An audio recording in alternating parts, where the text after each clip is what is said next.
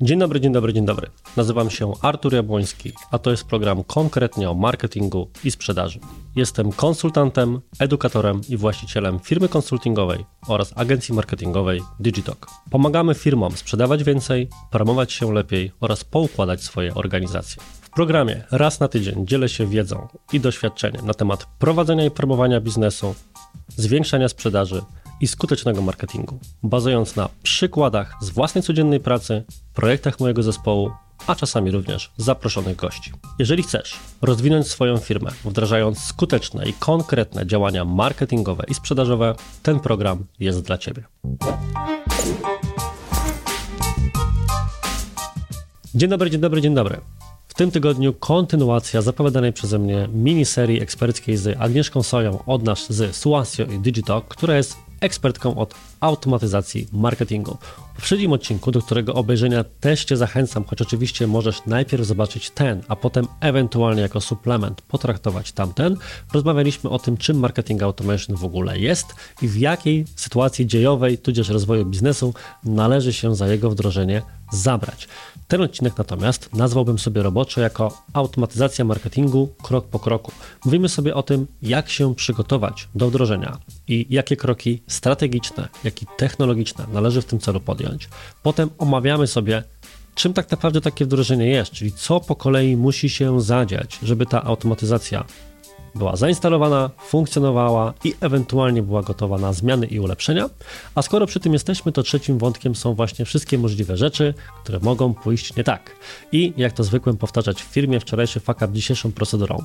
Więc mamy olbrzymią listę rzeczy, z którymi Agnieszka w swoim bogatym doświadczeniu się zetknęła, które potrafią nie działać, na które narzędzia nie są gotowe i tak naprawdę tylko ktoś dobry, kto odpowiednio dużą liczbę scenariuszy już widział i ustawiał, jest w stanie stwierdzić o to, o to, o to i o to trzeba zadbać, bo to, to, to i to może pójść nie tak. Jeżeli więc interesują Cię takie bardzo dokładne, szczegółowe rzeczy na temat wdrożenia automatyzacji marketingu krok po kroku, to zapraszam do tego odcinka. Zaczynajmy. Po tym, jak w poprzednim odcinku porozmawialiśmy sobie na temat tego, czym w ogóle rozwiązania, jak to ładnie ujęłaś za Mike'iem Korbą, klasy marketing automation są i jak szersza jest ta definicja i powoli zaczęliśmy dochodzić do tematu samego wdrożenia, mhm. tak chciałem, żebyśmy w tym odcinku właśnie próbowali przejść cały proces wdrożeniowy od A do Z, krok po kroku, jak zwał, tak zwał, mhm. żeby porozmawiać o tym, jak się do tego przygotować, co może pójść nie tak i tym podobne. Więc pierwszym, najbardziej logicznym pytaniem, które e, wydaje się dla mnie zasadne w tym momencie, jest właśnie pytanie, jak zacząć, ale w rozumieniu, jak przygotować się do wdrożenia. Czy wystarczy, że wejdę sobie na stronę jakiegoś systemu, kliknę zamów i wszystko się magicznie mhm. zadzieje i skonfiguruje, czy raczej muszę jeszcze jakieś działania podjąć przed, żeby w ogóle być gotowym na wdrożenie takich mhm. systemów? Oczywiście to zależy od czego startujemy. Jeżeli biznes e, startuje od zera, czyli nie ma swojej bazy, najważniejsze jest, aby nasze formularze, które mamy na stronie, były zgodne z RODO. Po prostu, żeby zawierały um, rzeczy typu zgoda na przetwarzanie informacji, na komunikację elektroniczną, na telefon, to zależy od biznesu. Um, więc to jest bardzo ważne, żeby to sprawdzić, czy to jest. Um, kolejną rzeczą jest cookiebot. To jest trochę poza marketing automation, ale mówię o tym, ponieważ okay. wpływa to na odpalanie skryptów, które są w stronie dotyczące narzędzi klasy marketing automation, zaraz to wyjaśnię. Więc to jest cookiebot. Czy mamy go dobrze skonfigurowanego? Warto to sprawdzić. Kolejną rzeczą jest właśnie warstwa danych. Czy te eventy rozszerzonego e-commerce Czyli, potocznie mówiąc, zdarzenia, które dzieją się na stronie, takie jak na przykład dodanie do koszyka, zakup, odwiedziny konkretnego produktu, czy to wszystko w tej warstwie danych jest przekazywane. To są takie y, rzeczy, które trzeba zobaczyć, sprawdzić na początku. Kolejną z nich jest fit produktowy. Czy ten fit produktowy, czyli nasz um, taki zestaw wszystkich produktów, które mamy na sklepie wraz z jego cechami, czyli na przykład ceną, um, rozmiarem, um, no i jakby całym, całym opisem tego, tego produktu, um, jest dobrze skonfigurowany. Czy jest skonfigurowany zgodnie z zasadami Google Merchant, tak? Bo to są feedy produktowe, pliki XML, które mają um, no, swoje właściwości, które, które trzeba spełnić, tak? Więc to jest e, bardzo ważne, żeby ten feed produktowy na przykład zawierał zdjęcia tej samej wielkości. To jest bardzo często spotykany um, case, um, że zdjęcia produktów są różne, tak? Różnego, różnego rozmiaru, mniejsze, większe. Mm, a to jakby później przekłada się na jakość na przykład ramek rekomendacyjnych na stronie, tak? Te zdjęcia są różne, tak? Nie wygląda to po prostu atrakcyjnie i dobrze. E, tak samo w mailach, tak? Jeżeli chcemy ustawić produkty obok siebie, no to jest trudno, ponieważ każdy obrazek jest inny. E, wtedy musimy wykorzystać bardziej pionowy układ w mailu, co ma swoje plusy i minusy oczywiście, więc e, ten filtr produktowy naprawdę musi być dobrze zrobiony. Jeżeli na przykład sklep prowadzi mm, sprzedaż również na innych rynkach, tak? I ma fit produktowy pod konkretne rynki, bardzo ważną rzeczą jest, aby każdy fit produktowy zawierał na przykład w ID produktu skrót nazwy kraju. Ponieważ jeżeli ten sam produkt w feedzie A i w feedzie B ma ten sam numer, to ID, e, to narzędzie nie będzie w stanie rozróżnić które, które, mm, które, e, w której wersji językowej ma pokazać dany produkt. Oczywiście to może być osobne pole, na przykład to nie musi być w ID, jeżeli feed jest wykorzystywany też do innych usług, nie tylko marketing automation, więc to jest bardzo ważne, mówię o tym, ponieważ bardzo często klienci przychodzą do nas, mają trzy rynki, cztery rynki i później jest zamieszanie, jak to podzielić, tak? Jak zarządzić w jednej aplikacji takiego systemu marketing automation właśnie tymi wysyłkami. To jest bardzo ważne, żeby powiedzieć, że to jest nie do zmiany na poziomie narzędzia, więc narzędzie tak, nie to, jest tu winne. Tak, tak, tak. Mhm. tak. To czyli ja bym to podsumował, że powiedziałaś cztery rzeczy. Czyli mhm. pierwsza to są formularze zgodne z RODO. Tak. Drugim to jest cookiebot. Mhm. Trzecim to jest to, co poruszyliśmy również w poprzednim odcinku i warto podbić, czyli czy od strony technicznej, technologicznej, jak zwał, tak zwał, sklep zbiera wszystkie informacje o zdarzeniach mhm. występujących na stronie tak. w rozumieniu ktoś wyświetlił produkt, ktoś go dodał do koszyka, dodał go do listy życzeń i tak mhm. dalej żeby być w stanie śledzić użytkowników anonimowych również, bądź w ogóle tak. wszystkie zdarzenia.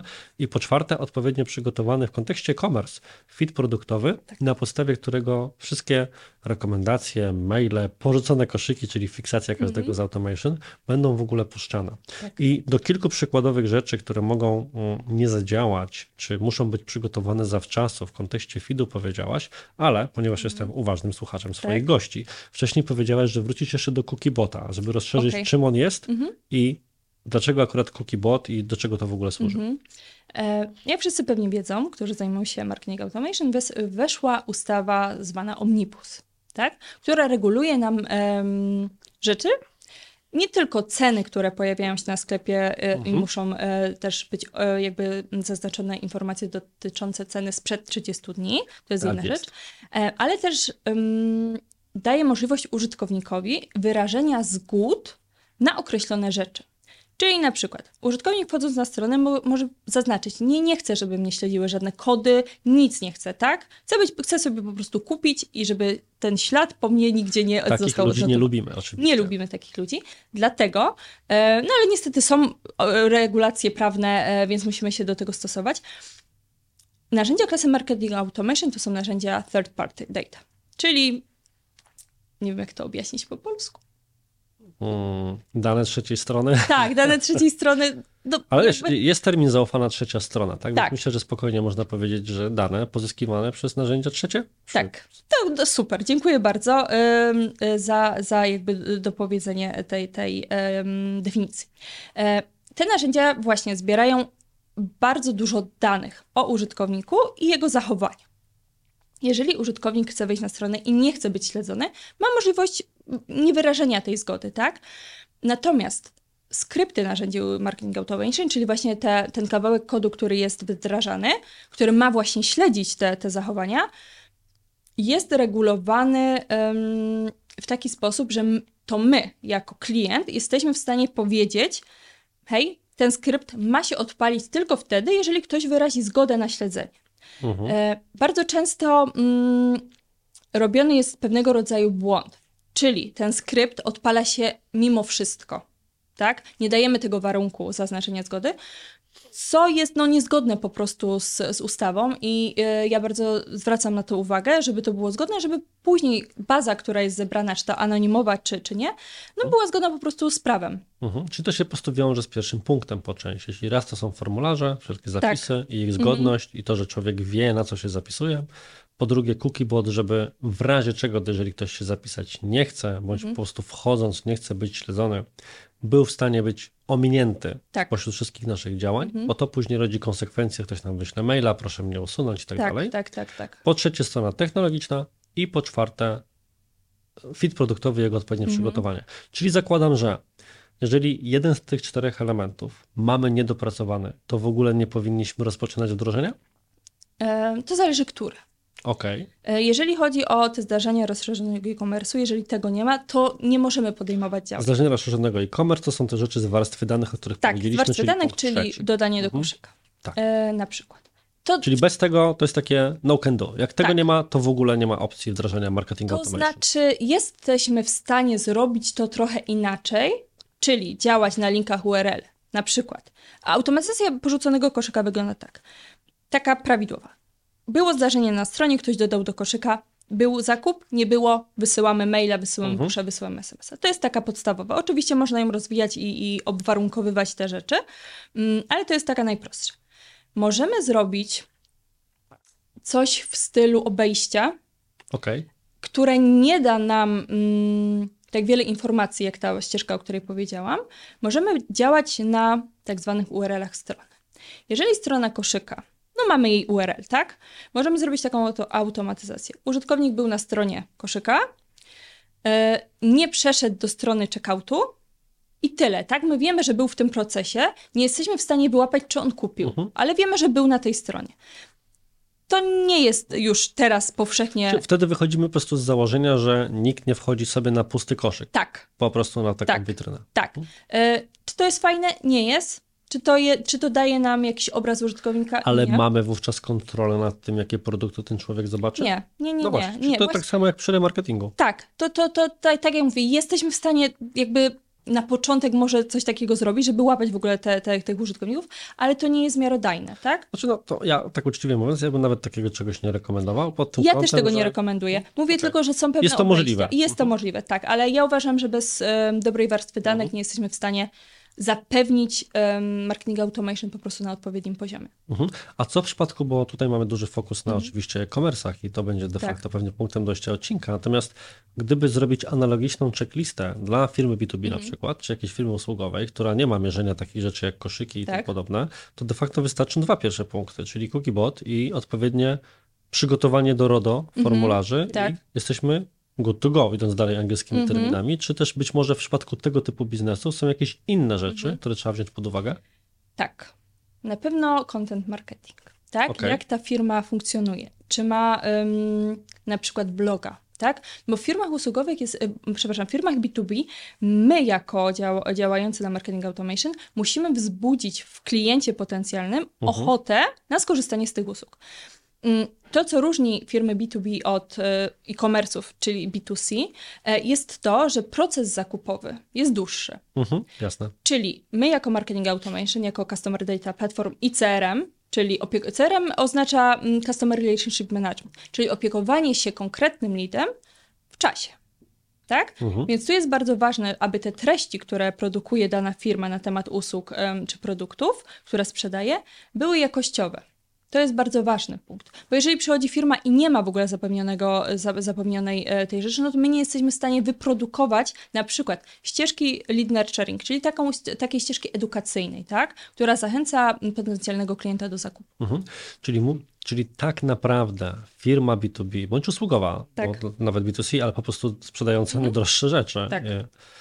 zanim zacznie myśleć o automatyzacji marketingu, to musi mieć czym grać w tej automatyzacji. Dokładnie. I o ile e-commerce po prostu gra tym, co ma, czyli swoimi produktami, Tak, no tutaj fit produktowy załatwia nam pewną część działań. załatwia działania, o tyle tutaj potrzebujemy po prostu pokazywać informacje, materiały edukacyjne i nie tylko Mhm. zachęcające do użycia, więc Dokładnie. potrzebujemy pewnie case studies, potrzebujemy referencji, Mhm. rekomendacji, być może jakieś materiały wideo, być może jakichś artykułów merytorycznych, Mhm. bo wtedy tym żonglujemy w poszczególnych ścieżkach i na tej podstawie planujemy sekwencję. Czyli to jest Mhm. trochę tak, że bez tego paliwa silnik automation po prostu nie odpali. Tak, tak. Byśmy mieli zbędny koszt, którym byśmy wdrożyli tak naprawdę prostacki remarketing i nic Mhm. więcej. Tak, no tutaj rzeczywiście te, ten content marketing musi być silny w takich Mhm. firmach. Okej, okay, jasne, no to mamy to w tym momencie załatwione. Więc teraz przechodząc do takiego wątku, w którym mielibyśmy porozmawiać, jak wygląda takie przykładowe wdrożenie, to to, co myślę interesowałoby i mnie, i potencjalnych mm-hmm. ludzi zainteresowanych wdrożeniem tego, jest próba zwizualizowania sobie, czy zrozumienia kroków, które w takim procesie następują. Bo wiesz, myślę, że mogą być osoby, które nawet nie wiedzą, czy to jest raczej projekt na kwartał, mhm. na tydzień, na trzy kliknięcia, z czego się coś takiego składa, bo my to wiesz, kategoryzujemy sobie jedną etykietą. Mhm. Wdrożenie marketing automation w firmie X. A z jakich etapów się ta jedna etykieta mhm. składa, to już jest trudniejsze do przewidzenia, a co za tym idzie do rozplanowania. Więc gdybyś mogła tak odpakować właśnie, z jakich kroków coś takiego się mhm. składa, to byłoby fajnie. Na początek powiem, że um, bardzo często spotykam się z taką informacją, że wdrożenie to jest pewien etap w całym planie e, jakby implementacji e, narzędzi. Okay. Trzeba podejść do tego tak. Na początku musimy połączyć narzędzie z naszą stroną. Tak mhm. najprościej mówiąc. Jest to proces, który najczęściej trwa 10-15 godzin. To też zależy od tego, czy strona jest um, zbudowana na na przykład WooCommerce, um, mhm. czy, czy na przykład Preście, czy to jest customowe rozwiązanie, tak? To tutaj jest pierwszy moment takiego styku. E, trzeba to zweryfikować. Oczywiście integracja nie różni się, tak? Chyba, że mamy wtyczkę, e, która nam zapewnia połączenie z daną platformą, więc to jest pierwsza rzecz. Ta implementacja kodu śledzącego na stronie. To jest jakby pierwszy punkt. Następnym punktem jest integracja formularzy kontaktowych, tak? To odniosę się do tego, co mówiłam, czyli czy są odpowiednie zgody, czy, czy informacje z formularzy wpadają nam do danego systemu. To jest kolejne. Czyli takie przetestowanie, czy to działa. Czyli wdrożyliśmy tak. to technicznie, teoretycznie formularz powinien już dane mhm. zbierać i teraz trzeba sprawdzić, czy realnie to robi. Tak, testujemy na każdym etapie. Mhm. Jeżeli te rzeczy, które są w formularzach, są odpowiednio przekazywane do, do systemu w odpowiedniej strukturze danych, tak? A Musi... czym, na czym polega ta odpowiedniość? Tak. Musimy sobie zaplanować um, tak zwane nazewnictwo po prostu w systemie. Systemy uh-huh. dają nam um, atrybuty, czyli pewne cechy, które są jakby standardowe, ale my jako klient możemy sobie skonfigurować tak zwane atrybuty customowe. Na przykład, jeżeli chcemy zbierać informacje z formularza mm, dotyczącą rozmiaru buta, to jest najprostszy, najprostszy przykład. Mhm. My jesteśmy w stanie zbierać te dane, ale w narzędziu musi być odpowiednio mm, zebrane do odpowiedniego tak zwanego pola, czyli połączenie tych danych z formularza do odpowiednich pól, to jest ta nasza struktura danych, tak? Czyli co chcemy zbierać i jak to się nazywa w systemie. To jest kolejny krok, który trzeba wykonać, ponieważ mamy bardzo, załóżmy, że klient ma trzy formularze na stronie. Mm, I to jest super, zbieramy sobie dane, ale później przy analizie jest problem, ponieważ formularze zostały zintegrowane w taki sposób, że nie są odnotowane na przykład ich ID. I my nie wiemy z poziomu narzędzia, czy klient wszedł, e, jakby wpadł do bazy z pierwszego e, pop-upu, z trzeciego formularza. Nie wiemy. Więc na początku przy integracji należy to zaznaczyć, odnotować, nazwać jakoś ten formularz. Formularz na przykład rejestracja, formularz pop-up, formularz blok. To jest dowolne. Mhm. Dzięki temu my jesteśmy w stanie zbadać efektywność takiego formularza. To jest kolejny krok. Czy co nam to daje? Bo tak, tak. próbuję sobie to zwizualizować i zrobić taki scenariusz użycia, czyli mhm. na przykład pytanie, na które możemy za pomocą tego odpowiedzieć. To jest pytanie, czy bardziej nam się opłaca kierować ruch na blok firmowy, mhm. czy na przykład na stronę konkretnej oferty. Tak.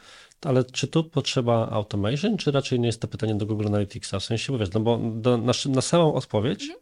I przy takim ID formularzy jest to fakt, który mogę wyciągnąć po prostu z Google Analytics. Oczywiście. Natomiast jak to się potem przekłada na użyteczność mhm. automation? To przekłada się w bardzo prosty sposób przy optymalizacji. Na przykład, czy nie zbieramy za dużo danych, co odstrasza klienta, tak? Że okay. ten formularz jest długi. My jesteśmy w stanie to, to jakby zweryfikować, tak? Hmm? Ktoś omija ten formularz. Więc to jest bardzo ważne, żeby też to wpa- Oczywiście możemy wyjść, że Google Analytics jest um, takim, taką prawdą danych, tak? Um, którą, gdzieś tam, do której się odnosimy, ale ważne, żeby to też było w narzędziu. Dzięki hmm? temu my jesteśmy w stanie też sprawdzić trochę tak naokoło, e, jak zachowują się kampanie, które mamy, które zbierają ruch na przykład na konkretny mm, formularz, co ci klienci dalej robią, robią, tak? Czy nie wiem, czy kopują, czy porzucają koszyki. Jakby cała ta historia e, marketing automation jest powią- znaczy może być powiązana ze wszystkimi kampaniami płatnymi, czy to w, na Facebooku, e, czy to w Google. E, my widzimy po prostu, co się dzieje później, mhm. tak? to próbując to podbić i ponownie pokazać taki przykład życiowy, to Mhm. Powiedz, po prostu zweryfikuj, czy mylę się w swojej interpretacji Ty i nigdy się nie hipotezie. mylisz? A to nie jest nieprawda, po pierwsze. Dobrze, dobrze. Ale tak, e, natomiast próbuję sobie to wyobrazić w ten sposób, że Mhm. użytkownik czy klient ustawia kampanię na Facebooku. Tak. Z tej kampanii wchodzą ludzie. Teoretycznie kampania ustawiona jest na sprzedaż, Mhm. ale ci ludzie nie kupują. Natomiast zapisują się do newslettera Mhm. i parę tygodni później, kilka maili później kupili. I my widzimy w sekwencji automatyzacyjnej, czy nakładając to na dane z Analyticsa, że gdyby nie w uproszczeniu ta kampania facebookowa, Mhm. która w oderwaniu wydawałaby się być nieefektywnym działaniem marketingowym, to tego, że zakupu na końcu by nie było. Tak. I to, na to pozwalają te śledzenie AD Tak, formularzy tak. i inne rzeczy. Bardzo ważna jest w ogóle ścieżka zakupowa, żeby ją badać. Bo teoretycznie, jakby przeanalizować to, co powiedziałeś, last clickiem powinna być ta reklama, tak? Ona wywołała ten zakup, Mhm. tak? Ona zachęciła. Ale w Analyticsie będziemy na przykład mieć mail, tak? Jako last click. E, To też y, od razu odniosę do SMS-u. Jeżeli mamy em, na celu komunikację właśnie tym kanałem e, SMS-owym, bardzo często jest tak, wysyłając te SMS, one oczywiście są drogie i to, to trzeba powiedzieć, em, jakby dane są takie, 99% osób otwiera SMS-a po 3 sekundach od dostania tego SMS-a. Więc to jest agresywny bardzo... e, To ja mam w tej chwili... nieodczytane? Słuchaj, ja mam w tej chwili nieodczytanych 80 Jezu, to SMS-ów. ty nie jesteś y, dobry do ma- automatyzacji, Ale- Artur. Nie, ja nienawidzę. Nie, nie, Nienawidzisz? Ja jestem w ogóle. Dobrze, ale to jest, to jest agresywne dotarcie, tak? Jasne. Angażujące użytkownika. I on na przykład widzi, że dana jest promocja, tak? Nie klika nam w link, który jest. Wszyscy Mhm. mówią mobile marketing. Ja oczywiście Jasne. jestem też za tym, ale widząc, jak w ścieżce zakupowej pomógł nam ten SMS, tak? On był. On powinien być last clickiem, tak? Bo Mhm. ktoś zobaczył tego SMS-a, może pomyślał, ok, to później to kupię, wszedł z innego narzędzia i dokonał zakupu, tak? Więc teoretycznie ta kampania SMS-owa była droga i zwrot z niej był nijaki, powiedzmy. Tak widzimy po prostu po statystykach, ale trzeba to brać bardziej szeroko, tak? Że ten SMS był wywo- wywoływaczem, czyli on zachęcił, czyli zebraliśmy jakieś korzyści z tego SMS-a, ale no nie był last clickiem, tak? Więc, więc trzeba to analizować bardzo Z szeroko. tego w ogóle, co mówisz, to tak naprawdę rodzi mi się jeszcze jeden krok, który Mhm. jest krokiem pierwszym, tudzież symultanicznie się dzieje, w sensie Mhm. jednocześnie do tego pierwszego technicznego. Tak. Czy to jest takie trochę zaplanowanie, co ja chcę robić? Oczywiście, no to- to, jest podstawa, tak? Bardzo Mhm. często klienci proszą nas o, żebyśmy my wymyślili im plan. Oczywiście jest to możliwe, ale my nie znamy specyfiki marki. Nie wiemy też, jeżeli oczywiście klient nam nie powie, tak?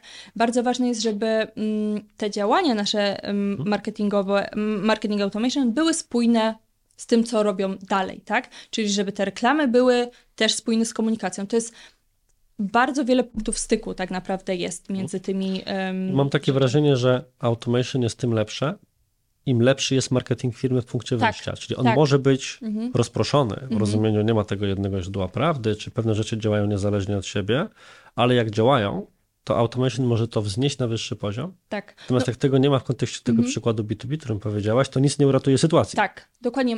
Samo marketing automation nie wygeneruje nam lidu. My możemy zbierać ten lead, ale ktoś go musi dostarczyć na stronę. Tak, my możemy wspomagać to, tak, przekierowywać go na te, tego lida na, na zapis, ale sami nie jesteśmy w stanie wygenerować ruchu, tak? Bo bardzo często ludzie myślą, e, te, ten ruch, który my zbieramy potem na stronę, który jest tak jakby odbiciem z maila, no to jest po prostu odbijamy ten ruch, tak? A zgodziłabyś się z takim diktą, bo często mam tego typu rozmowy typu, panie Arturze, robimy Google Adsy, Facebook Adsy, tam newslettery sobie wysyłamy, trochę social mediów, SEO i w ogóle. Jaki jeszcze kanał powinniśmy wybrać? I tutaj przez kanał często ludzie myślą, że wiesz, jest jakiś drugi Google, w którym są klienci, ja im teraz powiem, że ma pan taką wyszukiwarkę DuckDuckGo i tam trzeba odpalić reklamę.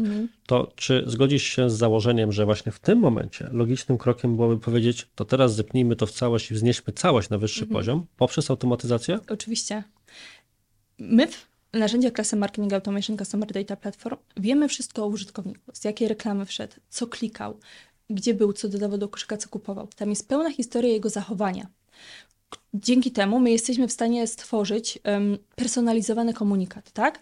Więc Mhm. tak naprawdę marketing automation spina nam te wszystkie rzeczy, tak? Bo my wiemy, że nie wiem, um, organik działa tak, ktoś wszedł na bloga, my to wszystko mamy. Dzięki temu jesteśmy w stanie posegmentować tą bazę. Więc zgadzam się z tym, Mhm. co powiedziałeś. Bo wiesz co, próbuję jeszcze, że tak Mhm. powiem, podrążyć, bo to, co mówisz, bardzo mocno tyczy się analizy działań. Tak. I teraz wyobrażam sobie kogoś będącego przed decyzją o wdrożeniu automation, który w odpowiedzi na to, co usłyszał od ciebie teraz, mówi: No dobrze, pani Agnieszko, ale ja te informacje mam w Analyticsie. Właśnie Więc potem tak. mogę przekazać swojemu zespołowi, że hej, dostosujcie te kampanie na Facebooku do tych ludzi, do tej ścieżki na tym etapie, wykonać. Nie? I ten się, Mhm. wtedy się nie robi automatyzacji, tylko uruchamia się ulubiony czynnik zarządzający, czyli czynnik białkowy, nie? Tak. który może tak, tym no, zająć. No właśnie. Bardzo Więc często... gdzie przewaga automatyzacji Mhm. w tymże momencie? No właśnie to jest automatyczne. Ustawiamy coś raz, tak, z, jakąś sekwencję, jakąś regułę automatyczną, to, to różne można nazwy tutaj użyć, które wywołuje się w odpowiednim momencie dla odpowiedniej grupy osób, Mhm. tak, ze spe- spersonalizowanym komunikatem. I tutaj na przykład, e, mając to marketing automation, my nie tylko możemy docierać do tych użytkowników na stronie, ale na przykład do działu handlowego, do działu zajmującego się Google'ami. My możemy wystawiać tak zwane custom audience, tak? Wiedząc, że użytkownik zachowuje się tak i tak, więc Custom audience, czyli czyli grupę, e, grupę kontaktów, dany segment, który ma określone cechy, który zachowuje się w odpowiedni sposób, tak? co ważne, mogą to być użytkownicy anonimowi, natomiast Tak. ich łączną cechą jest nie tylko na przykład, że kliknęli sobie button X, Mhm. ale tych warunków może być więcej. Tak, oczywiście, tak, my jesteśmy w stanie, oczywiście to też zależy od narzędzia, ale w tych lepszych takich narzędzi, e, e, narzędzi, na przykład jak user.com, my jesteśmy w stanie przefiltrować użytkownika po wszystkich jego cechach. Na przykład tym rozmiarze buta, jeżeli podał taką daną, czy był na konkretnej stronie, czy wszedł z konkretnej kampanii, my jesteśmy w stanie naprawdę mm, docierać do jednostki, jeżeli jest taka potrzeba, tak? Bo to też mm, z tą segmentacją, ja tak jak jeszcze raz podkreślę, baza danych, higiena bazy to jest coś, co kocham. Mm, I robienie tych grup jest ważne, ale jeżeli ta grupa zawiera cztery osoby, to ten wysiłek, który musimy zrobić, ustawiając tą ścieżkę, jest niewarty, tak? Trzeba Mhm. też zobaczyć, jaka to jest skala. Próbuję sobie wyobrazić punkt dojścia tego, bo e, w kontekście AI, który musi paść teraz w każdym podcaście Dobrze. i programie, często ludzie e, się śmieją na przykład, że AI zastąpi grafików wtedy, kiedy e, klienci będą w stanie wytłumaczyć grafikom, czego chcą. Okej, wychodzi. zgadzam się z tym, Teraz tak? przenosząc to na grunt automatyzacji, teraz na przykład jestem w stanie wybronić trochę sytuację, czyli też tu widzę bardzo dużą rolę strategiczną w automatyzacji, czyli żeby być w stanie ustawić i zrozumieć sekwencję typu ludziom, którzy przeglądali buty w rozmiarze X, zaproponuj Y. Mhm. To do tego trzeba dojść. Jest to jakieś wnioskowanie i analiza. Natomiast czy w takie systemy jest już wbudowane a priorycznie przygotowane podziałki na przykład zadań? W sensie, czy to jest tak, że ja mogę sobie odpalić automatyzację marketingu na zasadzie przygotuj mi najbardziej standardowy zestaw działań, Mhm. klik i się tam robią porzucone koszyki, które wszyscy kochają, kody rabatowe na pierwszy zakup, taki wiesz, Mhm. bardzo skonwencjonalizowane i powtarzalne zadania. Niektóre narzędzia mają gotowe scenariusze, Mhm. które wystarczy tylko zasilić na przykład tymi kodami rabatowymi albo mailem, Mhm. ale to są podstawowe rzeczy, tak jak A powiedziałeś. co bardziej rekomendujesz? Bo wiesz o co chodzi? W sensie jestem, zobaczmy sobie, że jesteś e-commerce'em średniej wielkości, Tak. czyli być może nie będziesz mieć 40 tysięcy ludzi o konkretnym Mhm. rozmiarze buta i stoisz przed wyborem, czy poświęcić długie godziny na planowanie i potem egzekucję, wdrożenia takiego, o którym mówisz, czyli takiego, wiesz, robionego, nazwijmy to ręcznie, Mhm. kontra gotowe rozwiązania, które pozwalają ci wrzucić poprzez wtyczkę na stronę kod i potem zrobić pięć kliknięć, żeby uruchomiły się bardzo powtarzalne, standardowe sekwencje. To w jakim scenariuszu, która z tych opcji jest lepsza? Co zależy. Ja E, Wiem, że zależy. To e, pogr- Nie, tak podrążmy od czego. Tak, tak jak powiedziałam, każdy biznes jest inny. Mhm. Każda baza jest inna. To, że dany scenariusz sprawdza się w jednej firmie, nie znaczy, że będzie sprawdzać się w Mhm. drugiej. To już też powiedziałam w poprzednim podcaście. Mm, takie rozwiązania szybkie, ja nie jestem ich zwolenniczką, ponieważ e, one nie są spersonalizowane. One są po prostu masowe, tak? Coś Mhm. działa, po prostu nie działa. E, odchodzi się od tego. Ten Customer Relationship Management właśnie polega na tym, żeby docierać konkretnie, tak? żeby opiekować się konkretnym leadem. Czyli jak coś jest do wszystkiego, to jest do niczego. Czyli Tak. jeżeli masz jedną ustandaryzowaną ścieżkę, nawet na podstawie najlepszych praktyk ze Mhm. wszystkich e-commerce'ów świata, to to nie oznacza, że będzie to ścieżka najlepsza w Twoim wypadku. Tak, dokładnie. Czy te warunki, które są w tej ścieżce, Mhm. spełniają nasze oczekiwania, tak? Czy ten klient rzeczywiście powinien dostać maila O, albo do tego trochę dążyłem, nie? że może Mhm. być tak, że szybko, szybko się skończy przewaga konkurencyjna. W rozumieniu będziesz chcieć coś więcej, a na to więcej nie będziesz mógł, mogła sobie pozwolić w Mhm. ramach narzędzia, które tego nie ma. Tak. No Natomiast jesteś w stanie zasymilować albo wdrożyć te standardowe rozwiązania również w tych bardziej rozbudowanych i trudniejszych Mhm. narzędziach. I to się może wydawać teoretycznie głupim krokiem, tak, bo zajmie to więcej czasu, Mhm. ale w praktyce zrobisz to, co zrobisz w tym prostszym, ale w prostszym nie zrobisz trudniejsze, a w trudniejszym zrobisz i prostsze, i trudniejsze. Dokładnie tak próbując to, wiesz, sparafrazować, Tak. czy ułożyć pewną logikę. Tak, tak. Hmm? Dlatego tak jak w ostatnim, poprzednim podcaście powiedziałam, ja jestem zwolenniczką wdrażania większych narzędzi, które dają nam możliwości na przyszłość, tak? Mhm. No bo i, i jeszcze odnoszę się do tego wdrożenia i tej implementacji. Żeby nie, nie mieszać tych zdań ze sobą. One nie Jasne. są um, e, To super, równe. bo chciałem do tego wątku wrócić, że w takim razie na naszej ścieżce kroków po kolei, to co byłoby dalej? Tak. Więc- E, implementacja to jest mały wycinek, który powiedziałam, tak jak powiedziałam, 10 godzin, 15 godzin zajmuje. To jest implementacja kodu mm, i te formularze. Całe wdrożenie, czyli myśląc o konkretnych ścieżkach automatyzacji, każda ścieżka to jest wdrożenie pewnego, pewnego rodzaju. E, więc tak naprawdę my możemy mówić o wdrożeniu w nieskończoność. To może Mhm. trwać 3 lata na przykład. I w ciągu tych 3 lat my jesteśmy w stanie wykorzystać wszystkie mm, możliwości danego systemu, tak? Ale oczywiście systemy się rozwijają, pojawia się więcej e, Mhm. możliwości, więc tak naprawdę to wdrożenie to jest proces bardzo długotrwały i my nie może, jakby nie dojdziemy prawdopodobnie do jego zakończenia. Mhm. Ale próbuję to zrozumieć w trochę Tak. inny sposób, czyli że jest pewna sekwencja działań czy ścieżek, które robi się w punkcie startu, Mhm. a to, co ty nazywasz wdrożeniem, ja raczej nazwałbym, no jest takie angielskie słowo maintenance, nie? Wiesz, przyglądanie się, poprawianie, czyli Tak, takie już, tak. raczej bym to nazwał, że była sobie implementacja, Mhm. a teraz jest optymalizacja, czyli próba sprawdzenia, czy Mhm. pewne nasze hipotezy, nawet oparte na danych, albo najlepszych praktykach rynkowych, realnie mają zastosowanie Mhm. i trochę dokręcanie albo odkręcanie śrubek, zależy od tego, co działa. Tak, to prawda, ta optymalizacja jest bardzo Mhm. ważna. Raz uruchomiona ścieżka, która działa, nam super konwertuje, może za dwa miesiące przestać, tak? To z Mhm. różnych powodów.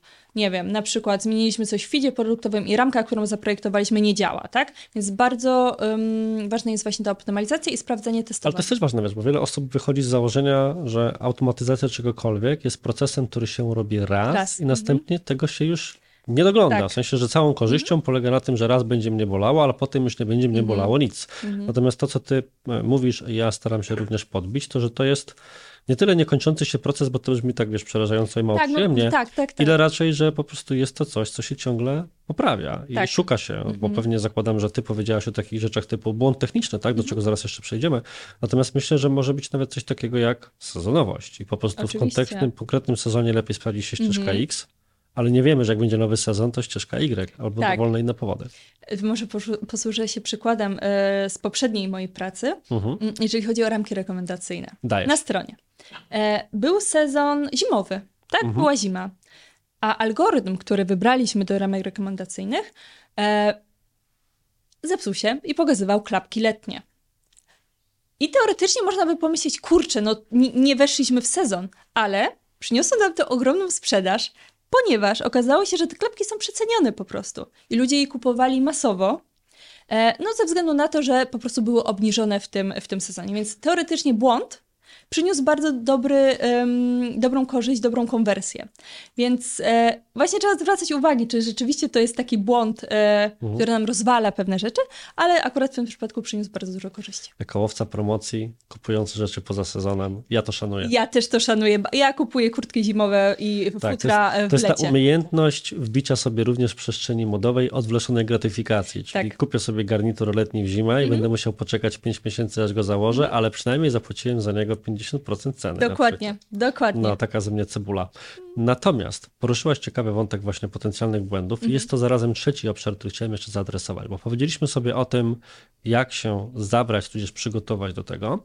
Powiedzieliśmy sobie o tym, jak się to po kolei wdraża, Mhm. ale to był pewien scenariusz idealny. Czyli Tak. przy założeniu, że wszyscy, którzy robią to, co powinni, zrobili to, co powinni i że Idealnie. wszystko, co powinno się nie wykrzaczyć, się nie wykrzaczyło. Okej. Czyli sytuacja znana tylko z bajek Disneya. Tak, Nie?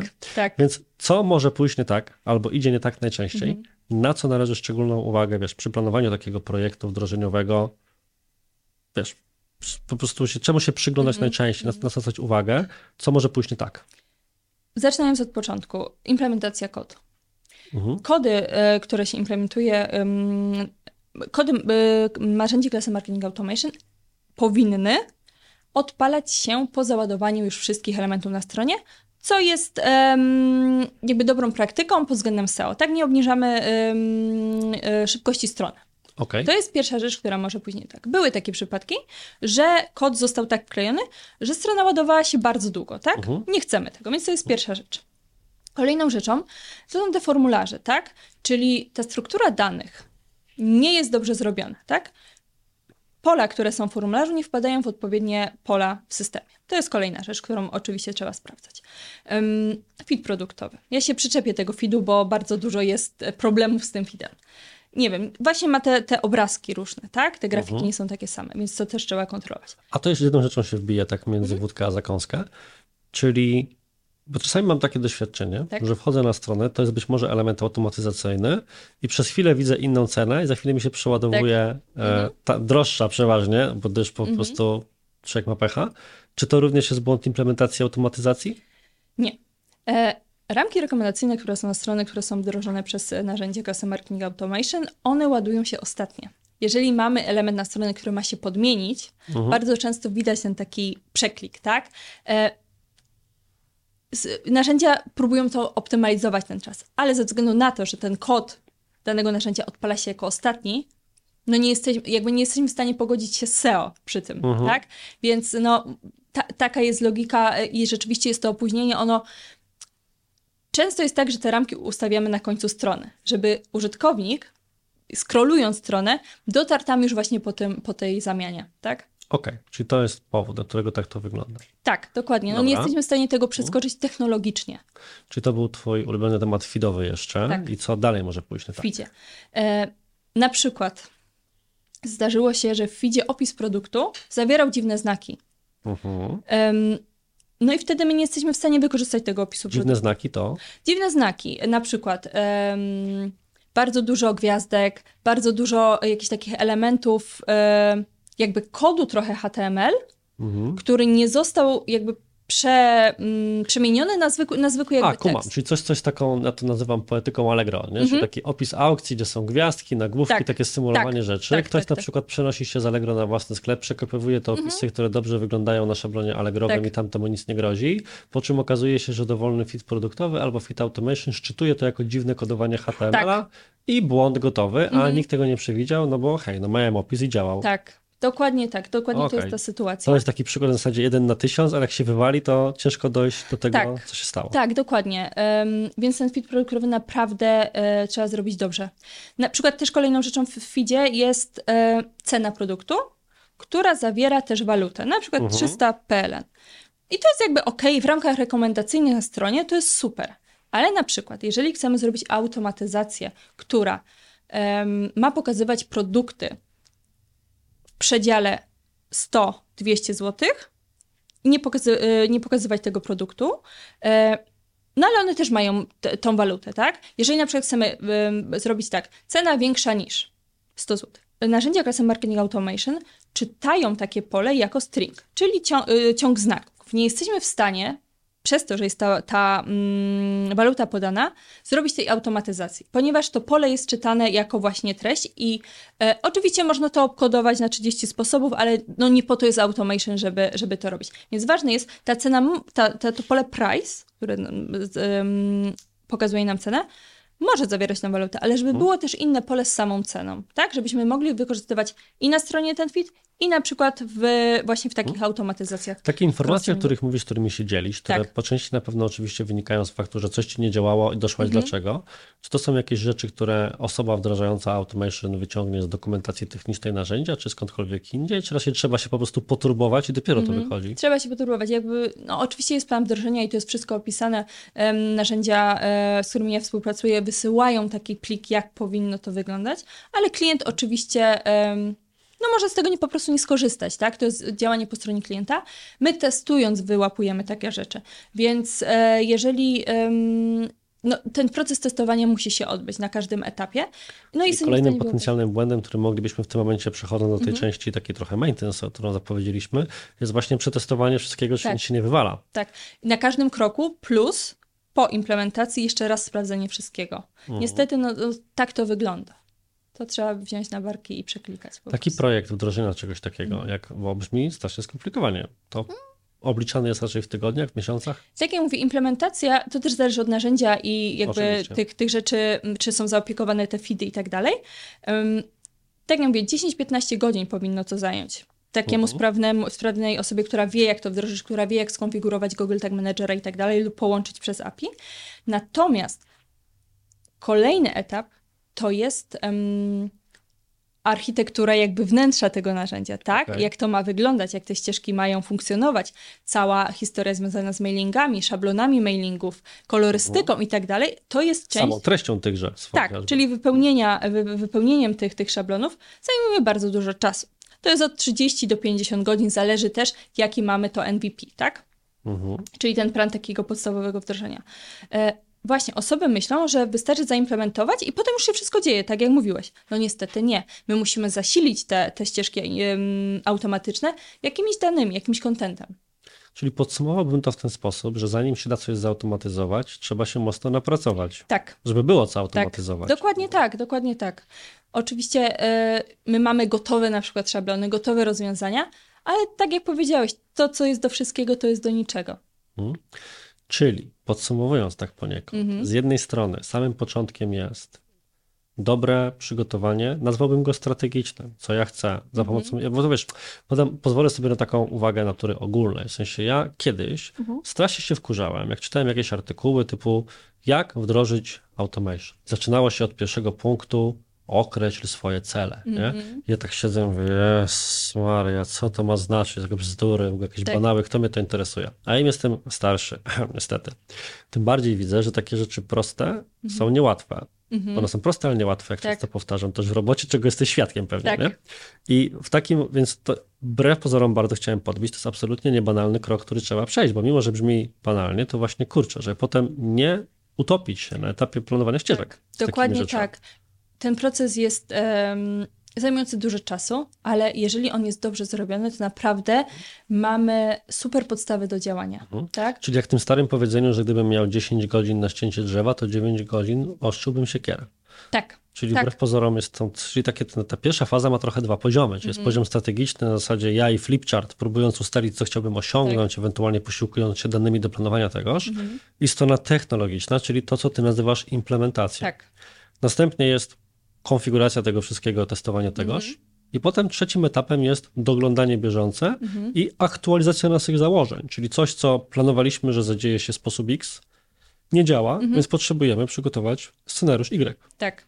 No i oczywiście rozwój, tak? Mhm. Czyli nie tylko optymalizacja, ale rozwój. E, tak jak powiedziałam, te narzędzia bardzo się rozwijają i ten AI, tak, sztuczna inteligencja jest powszechna już teraz. Mhm.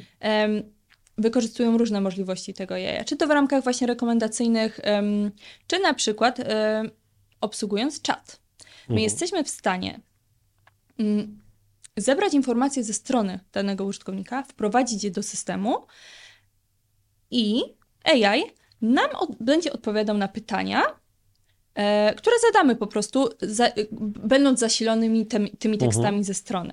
To jest bardzo fajne e, i oczywiście może odciążyć em, customer service, e, ale trzeba uważać, tak? AI ma te tak zwane halucynacje, e, więc trzeba to testować, ale jesteśmy w stanie wyuczyć ten, ten AI na takim poziomie, żeby on był w stanie obsługiwać klienta, na przykład na, na najczęściej zadawane pytania. Czyli troszkę działać na skryptach po prostu. Tak, dokładnie, ale też testować, też zadawać te pytania, tak? Wymyślać, jak to, jak, to jak to pytanie może być, że tak powiem, dziwnie napisane, tak? Ludzie różne rzeczy e, wpisują w Tak czat, jest. Więc trzeba go troszeczkę wytrenować. Czat czatem zawsze polecam sprawdzić wyszukiwarkę, czat i Google Search Console, jak ludzie trafiają na nasze strony. Kiedyś miałem takie zapytanie u jednego z naszych klientów, e, firmy podać nie mogę, gdzie ktoś wpisywał e, komornik zabrał mi pieniądze, czy antybiotyk pomoże. Więc komuś się chyba właśnie. otworzyły dwa okienka na raz, albo chciał, albo nagle miał przeskok myślowy, więc to no, Tak, tutaj myślę, że mogłaby być gruba halucynacja ze strony AI na tak postawione na pytanie. Ciekawe, co odpowiedział AI. E, Tutaj nie było AI, to było po prostu wejście na Aha, blog firmowy okej, z tego okej. hasła, ale fascynuje mnie to do dzisiaj. Mam screena Mhm. oczywiście, jak mam screena na wszystko. Mhm. To moje ostatnie pytanie brzmi Tak. z kolei, jaka byłaby twoja ostatnia myśl, rada, ostrzeżenie, przestroga, wskazówka, Mhm. gdzie cokolwiek chcesz, związana z automatyzacją, z którą chciałabyś naszych słuchaczy i oglądających zostawić? Nie bać się. Nie bać Okej. się. Mieliśmy klienta niedawno, też oczywiście nie powiem em, nazwy, Mhm. który przeszedł proces implementacji, wdrażaliśmy mu nowe narzędzie, byliśmy na finiszu. Mieliśmy odpalić, już wszystko było skonfigurowane też wewnątrz, mieliśmy po prostu nacisnąć start w poniedziałek. Piątek klient zrezygnował, ponieważ przestraszył się mm, jakby obciążenia go tymi procesami. Oczywiście on musi decydować o pewnych rzeczach, tak? To jest nieuniknione. E, I po prostu zrezygnował z tego, będąc już na końcówce, tak? Bo się przestraszył właśnie tego i, i mnogości tych rzeczy. Więc pierwsza rzecz, nie bać się. Druga rzecz, wdrożyć narzędzie trochę większe. Nie bójmy się tego. Ono się zwróci po 3-4 miesiącach, ale mamy możliwość działań na większą skalę, po prostu. E, kolejna rzecz to jest dobre zaplanowanie. Tak, czyli te, te podstawy, żeby. E, a bardzo ludzie często myślą, a jakoś to pójdzie, tak, te porzucone koszyki zrobimy i będzie ok. Nie myślmy tak, błagam. E, więc to są takie rzeczy, na które ja bym e, zwróciła uwagę i, i to są moje rady, tak? Ale pierwsza jest nie bać się po Mhm. prostu. To są de facto trzy wątki, które przebrzmiewało przez obie nasze rozmowy Tak. i bardzo doceniam twój sprytny wybieg, który zrobiłaś, czyli ja mówię, powiedz jedną rzecz, ty mówisz trzy, a to Powiedziałeś jest... jedną? O Boże, tak, ale przepraszam. spokojnie, nie, nie ma za co przepraszać, to wszystko są cenne myśli, to mi się kojarzy, jak ja jeszcze zarządzałem zespołem grafików w jednej Tak. z poprzednich prac w swojej historii, przychodziłem do grafika zawsze z takim sprytnym patentem, mówię, wiesz co, mam jedną prośbę, o kilka rzeczy. Dokładnie. Więc tak samo było w dokładnie. tym wypadku, Mhm. także Agnieszko, bardzo Ci dziękuję za te dwie już rozmowy. Obie były dla bardzo. mnie, myślę, cenne i mam nadzieję, że dla naszych słuchaczy też takie będą. Moim i Państwa gościem była Agnieszka Soja, która jest ekspertem od automatyzacji u nas w Suasio, które wyrosło na gruncie Digitalk, tak można byłoby powiedzieć. Gorąco zachęcamy do obserwowania nas w każdym możliwym medium społecznościowym, udostępniania tego odcinka, żeby w świat szły wszystkie te trzy mądre i pozostałe rady, też mądre oczywiście od Agnieszki. Do usłyszenia, zobaczenia w przyszłym tygodniu i cześć! To jedziemy, moi drodzy, tak? Ready? Jest już zapis? W zapisie, jak to ładnie mówią. No. Czy ja jestem w stanie wskazującym na zapis? O Boże, o Boże. Ach, te gejzerki humorku po prostu, prosto z Torunia z eksportu, niesamowite. Za karę będę stukał, żeby się zemścić. Słuchaj, całą... Ten Włochy, więc może stop. Okej, nie.